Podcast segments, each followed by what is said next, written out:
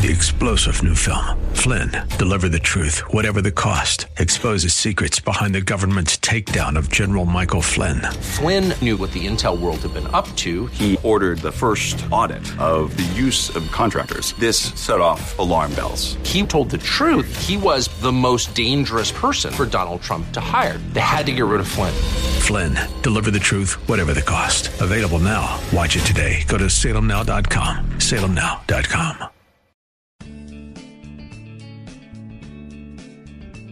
Grace and peace to you, and welcome to Reaching for Real Life with Sean Azzaro, the senior pastor of River City Community Church in San Antonio, Texas. Now, this is a church that exists to help people just like you find the real life you were created for and find it to the full. That's what Jesus promised in John 10 10. And today we continue in this series called The Storyteller. It's the parables of Jesus. So, when it comes to loving your neighbor, do you think it's hard to care for the people who live close by? Not a lot of fuzzy love here. The parable of the Good Samaritan drills down on tangible love in action. Pastor Sean is teaching from Luke chapter 10. And reallife.org has this full message, sermon notes, and series available all for free. But if you feel led to bless this listener supported radio ministry, then please do. There's a place to give also right there at reallife.org. Today it's part one of the message called Who is My Neighbor? It's time for Reaching for Real Life Radio.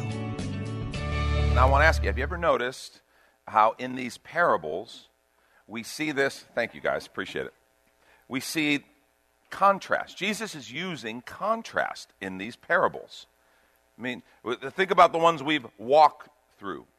Think about each parable. And it was dependent on contrast. What's right contrasted to what isn't. The good versus the not so good soils. That's where we started out. The worthless versus the faithful servants. The tax collector and the Pharisee. That was a huge contrast. The wise and the foolish bridesmaids from last week. Why do you think Jesus does that? Why do you think he, he kind of holds these up? Some people go, oh, why, why do we have to look at the negative? We, we, shouldn't we just uh, hold up the positive? Why do we have to look at the negative? I want to suggest we learn from both sides of the truth. Think about how you've learned from both positive and negative examples. I mean, uh, we, Lori and I, when our kids were little, we made a habit of watching people parenting. And we learned from really positive role models. And there were some folks that we saw, we loved what they were doing, we loved the results they were getting, and we made a commitment to either watch them and pay attention or even formally approach them and say, hey, would it be okay if we asked you questions periodically as we come up against things with our kids because we want to do this right and we like the fruit we're seeing in your family? But we also had some who we watched and quite honestly thought, oh, never want to do that. You see some little hellion throwing a fit in the grocery store, and you go, "Oh, I could fix that." Mm-hmm. And you make a commitment as a young parent. You say, I- "I'm not. I'm not going to do that. I don't want that kind of fruit in my child, so I'm not going to invest like that." We watch and see parents that kind of are always just farming the kids off for someone else to raise, and you go, I- I- "We don't want to do that." We want to have significant times of investment and training and teaching with our kids. And so you learn from both positive and negative. M- my journey on leadership, I learned from some great leaders. I got to watch some leaders and see things that they did that really yielded good fruit in their organization and in the people that they led.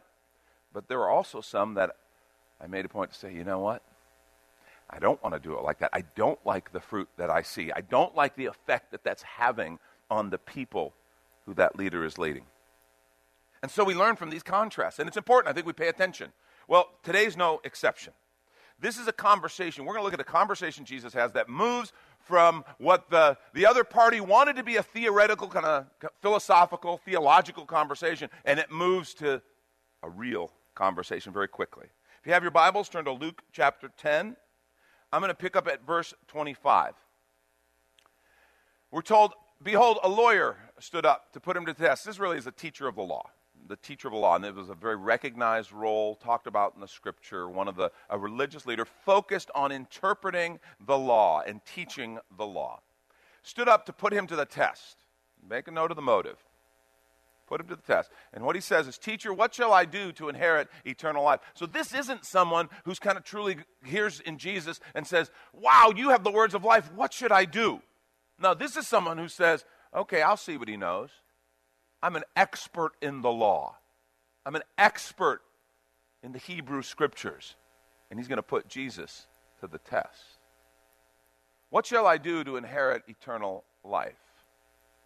And Jesus said to him, What's written in the law? How do you read it? I love Jesus, man. You can spar with Jesus, he's the best. Okay?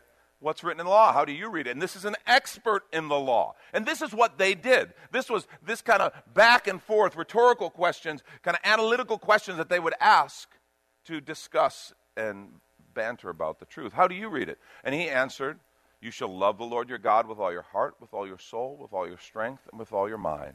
And you shall love your neighbor as yourself. And Jesus said to him, You've answered correctly. And then the conversation turned. He says, Do this, and you will live.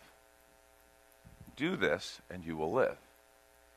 But he, desiring to justify himself, he said to Jesus, And who is my neighbor? Jesus then answered him in a most colorful and unique way, and he told him this story. Listen. A man was going down from Jerusalem to Jericho, and he fell among robbers, who stripped him and beat him and departed, leaving him half dead. Now by chance a priest was going down that road, and when he saw him, passed on the other side. So likewise a Levite. When he came to the place and saw him, he passed by on the other side. But a Samaritan, as he journeyed, came to where he was, and when he saw him, he had compassion. Went to him, bound up his wounds, pouring on oil and wine. Then he sat him on his own animal, and brought him to an inn, and took care of him. And the next day he took out two denarii and gave it to the innkeeper, saying, Take care of him, and whatever more you spend, I will repay you when I come back. Which of these do you think proved to be a neighbor to the man who fell among the robbers? Jesus ends with that question, and the man responds, The one who showed him mercy. It's almost like, obviously, the one who showed him mercy. And Jesus said to him, You go and do likewise. Let's pray. Lord, I pray that you'd speak to us through your word. I pray that we'd hear your heart. I pray that we would hear your truth. I pray that we would be wise enough to listen and humble enough to respond in obedience. We thank you in Jesus' name. Amen. We take that story for granted, don't we? I mean, really. Oh, yeah, we're discussing the Good Samaritan this morning. That's, that's the, the parable of the storyteller that we're looking at. It was an answer to a theological question in this setting where this teacher of the law, this expert in the law, was wanting to trap Jesus and test him. And Jesus' answer is what we now know as the story of the Good Samaritan. A story that it's 2,000 years later, we're still telling the story. It's a story that has been worked into the fiber of Western civilization. I think we just need to stop and recognize the amazing brilliance and creativity that our Savior showed, and the fact that that story has been held up. It's been analyzed like a gem, looked at from all its different facets for centuries. And we get to look at it today. It's a powerful and a colorful story. The contrasts are stark and the applications are abundant. There's all kinds of observations that people will make about the story of the Good Samaritan. The first one is religious leaders are really bad, particularly preachers.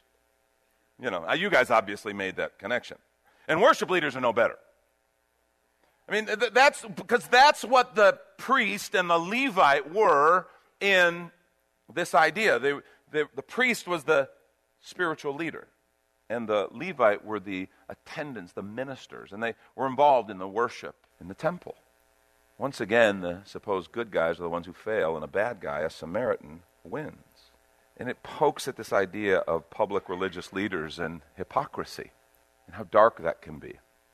And he holds up this Samaritan. And, uh, and we, we know that if you've kind of heard any discussions of the story, you know any of the history. The Jews and Samaritans did not like each other. The Jews really looked down on the Samaritans. They were the ones who had compromised. As invading nations throughout the centuries came, Judea, the southern kingdom, stayed more pure.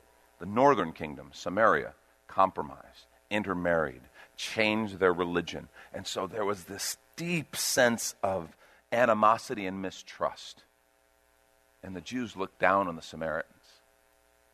And Jesus chose his characters carefully, he did it on purpose.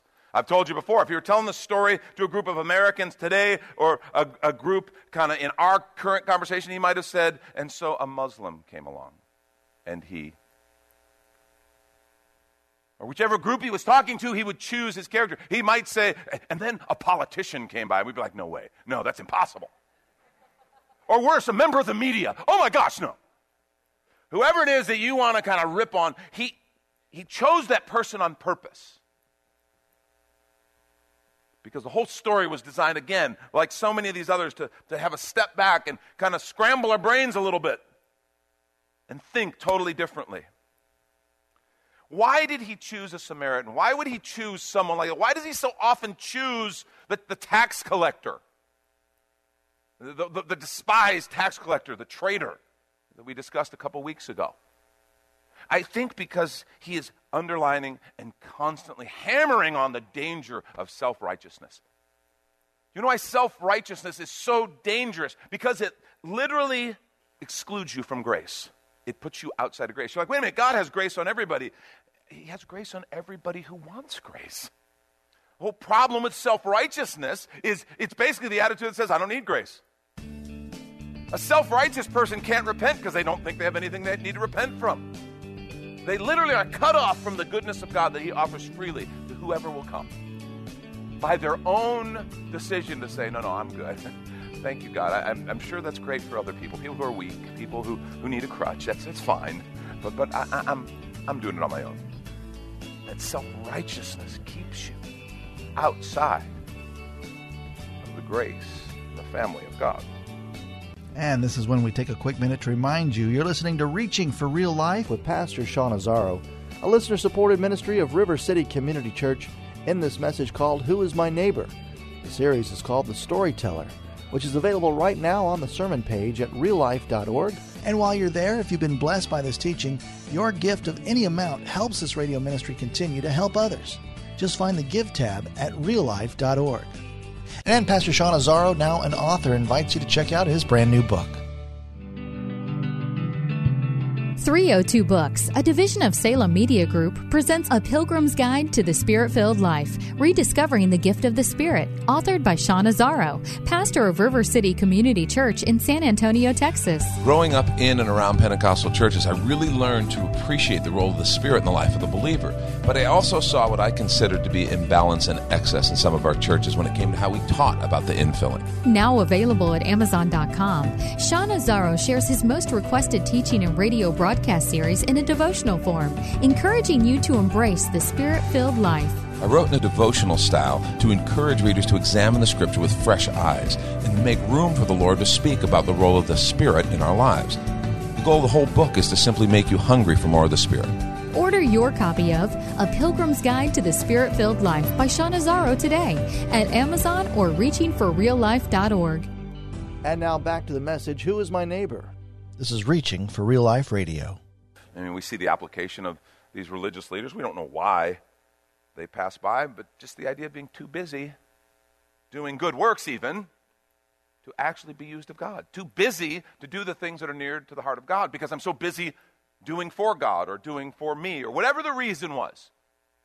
Some have tried to make this a theological illustration. Some people have tried to say, well, in, Jesus is just painting the gospel in a, in a story. We're the wounded man in need of salvation. The priest and the Levite represent the law and the prophets and their inability to save ultimately. The Samaritan represents Jesus, God's salvation who was despised. And I don't know, there's applications that can be made. I, I don't know that that's the main point Jesus was making. I think the main point is much clearer if you step back and look at the conversation before and after. You look at this interaction with this teacher of the law, this expert in the law who came to test Jesus. And the real point here, I think, is found in the conversation that it emerged from. You pay attention to the progression. Notice how it begins. There's this teacher of the law, he's listening, and so he decides he's going to put Jesus to the test. You know there was this animosity between Jesus and the religious establishment of the day because he taught totally differently the crowds were drawn to him like a moth to the flame because he shared the love of God. And he taught the law unbelievably accurately. But all of the other baggage that had been put on throughout the centuries and the rabbinical teachings and things that were, were ever increasing kind of ropes and bondage for the people. Jesus just moved, removed them. He, he accused the teachers of the law and the Pharisees. He said, he said, Oh, yeah, you've got the fine points of the law. He says, You, you keep it. You, you, you tithe even on your mint and your spices. And he, he says, That's not bad. Tithing is a p- powerful biblical principle. That's fine. He said, you're, But you're so meticulous in that, you would never miss that. Eh, but on the your issues of justice and mercy, you're clueless. You miss the huge parts and you kind of have these little details that you're so meticulous on. And I think that's because we can control that. We can control that.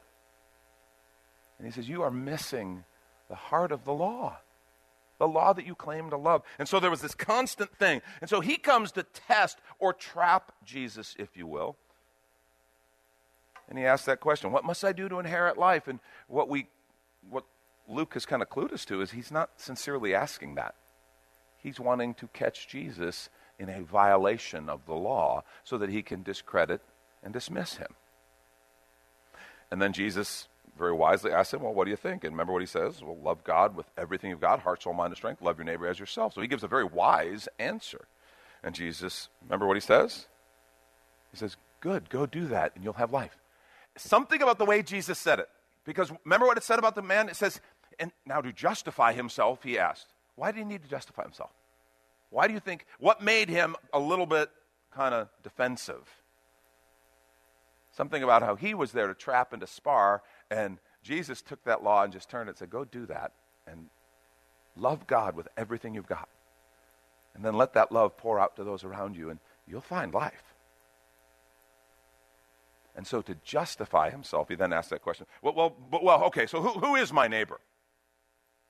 Maybe he knew that he could quote, he could understand, he could analyze, he could quote different commentators and different theologians on the subject, but the idea of actually ever loving his neighbor hadn't really crossed his mind, other than to quote it. And so, to justify himself, well, well who, who is my neighbor? And then this incredible story. And by the end of the story, Jesus ends with that powerful question who, who do you think truly loved his neighbor? The one who showed mercy on him. Go and do likewise. So now all of a sudden, he's the one asking the questions the turn and the change. And what Jesus says to him is the key to the story. Do this and you'll live. Go and do likewise. See, here's what I think Jesus is saying love isn't real until you act on it. Love isn't real until you act on it. If you're taking notes, write that down. It's so basic, so simple, so powerful. Love can't be real until you act on it. Remember, this whole story is about love. Because that's what God's whole plan is all about. God is love. So, how do we find life? Love God, heart, soul, mind, and strength. Everything you have. It's all about relationship with Him first. That's what Jesus later said is the most important commandment. Love God with everything you've got, heart, soul, mind, and strength. And the second is also about love. Love your neighbor as yourself. It's all about love. But what Jesus is saying through this incredible parable of the Good Samaritan is that love isn't real until you act on it. Love isn't real until you do something about it. Up to that point, it's just talk. See, this kind of love is not a feeling. I mean, we love the feeling of love, right? You've ever known somebody who you just kind of kind of assess, you know, they love being in love. They love being in love. This kind of love is, isn't a feeling. All right? Because the feeling, when you think about it, when you think about love and feeling, I, I love my wife dearly. She is just, I delight in her. But it's one of those things when I think about it, when I think about my love for her and that feeling, I feel good. And so, in a lot of ways, that can be about me because I love her, I cherish her. But see, this kind of love goes beyond the feeling and the talk and the conversation. This is different. There's no beautiful, moving soundtrack that kind of came in while this story's happening. No, no, this is gritty. This is real, like love actually is. Love isn't real until you act on it. I've heard people say, you know, you, you want to know love, make it a verb. Make it a verb. Make it something you do. A couple observations I think we can make from the passage. First, real love always involves a specific target. Real love always involves a specific target. And in this case, the specific target happened to be an enemy, or at least someone who the Samaritan was helping someone who likely despised him. And Jesus chose that carefully.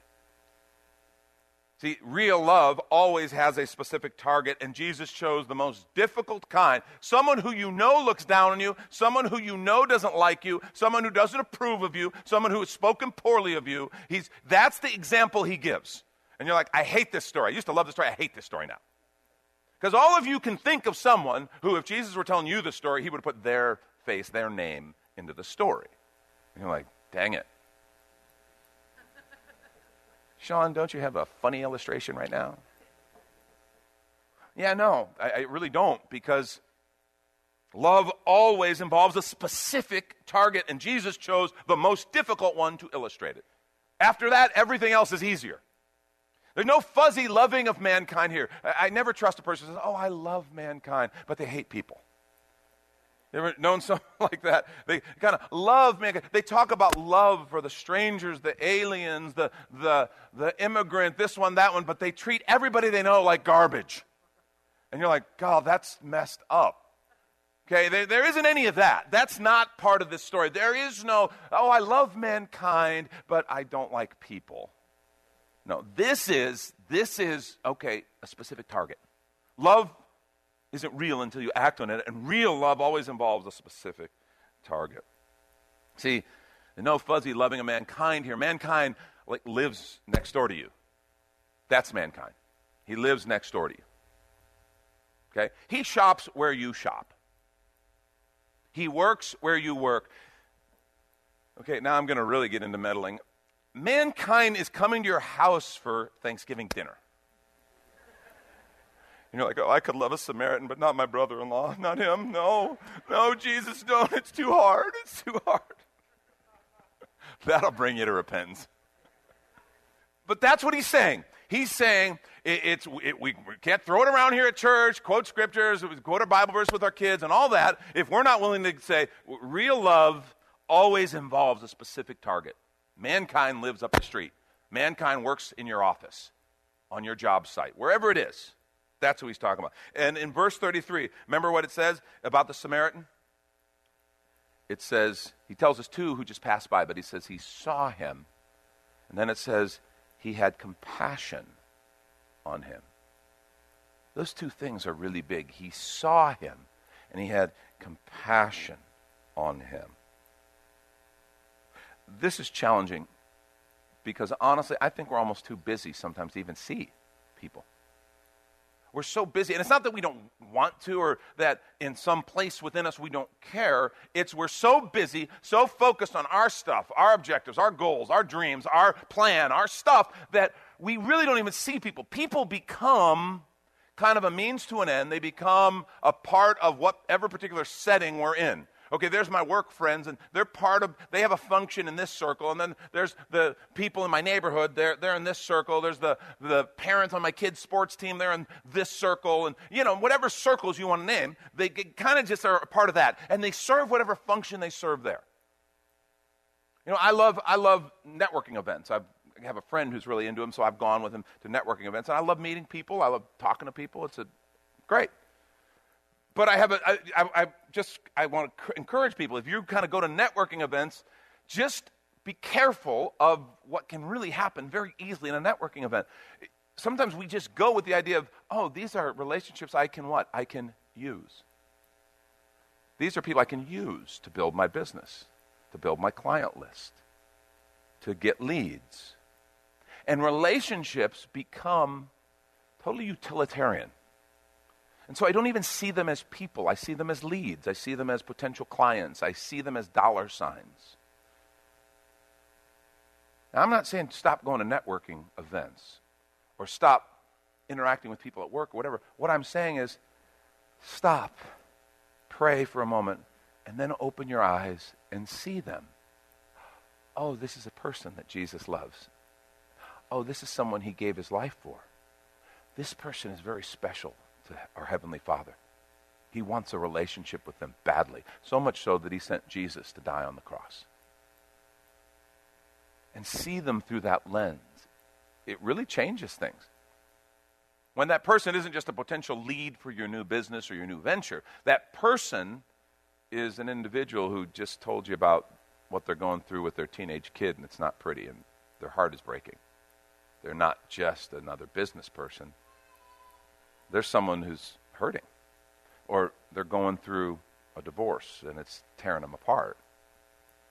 Or they've gone through a, a significant downturn in business and financially they're struggling and they don't know how they're going to make it. and They're afraid. All of a sudden, it's like you see them. You know, you, you just, it's like take, a, take and put another set of lenses on. Oh, I see you. You're a person. That's Pastor Sean Azzaro. You've been listening to Reaching for Real Life Radio. And if you'd like to hear this full message in the series, The Storyteller, it's available right now on demand at reallife.org. And there, if you're able to bless back, your financial gift helps this radio ministry continue. Again, look for the Give tab at reallife.org. And while you're there, we'd appreciate your feedback. You can leave us a note on our Contact Us page. Or even better, your financial gift helps this radio ministry continue. Find that Give tab at reallife.org. But of course, you're invited to visit and join us at River City Community Church, located on Lookout Road right behind Retama Park, next to the Real Life Amphitheater. If you'd like to call the church, the number is 210 490 5262. As Reaching for Real Life Radio is a service of River City Community Church, we hope you join us again next time as you travel the road to real life. Three star general Michael J. Flynn, head of the Pentagon Intelligence Agency, knew all the government's dirty secrets. He was one of the most respected generals in the military. Flynn knew what the intel world had been up to, he understood its funding. He ordered the first audit of the use of contractors. This set off alarm bells.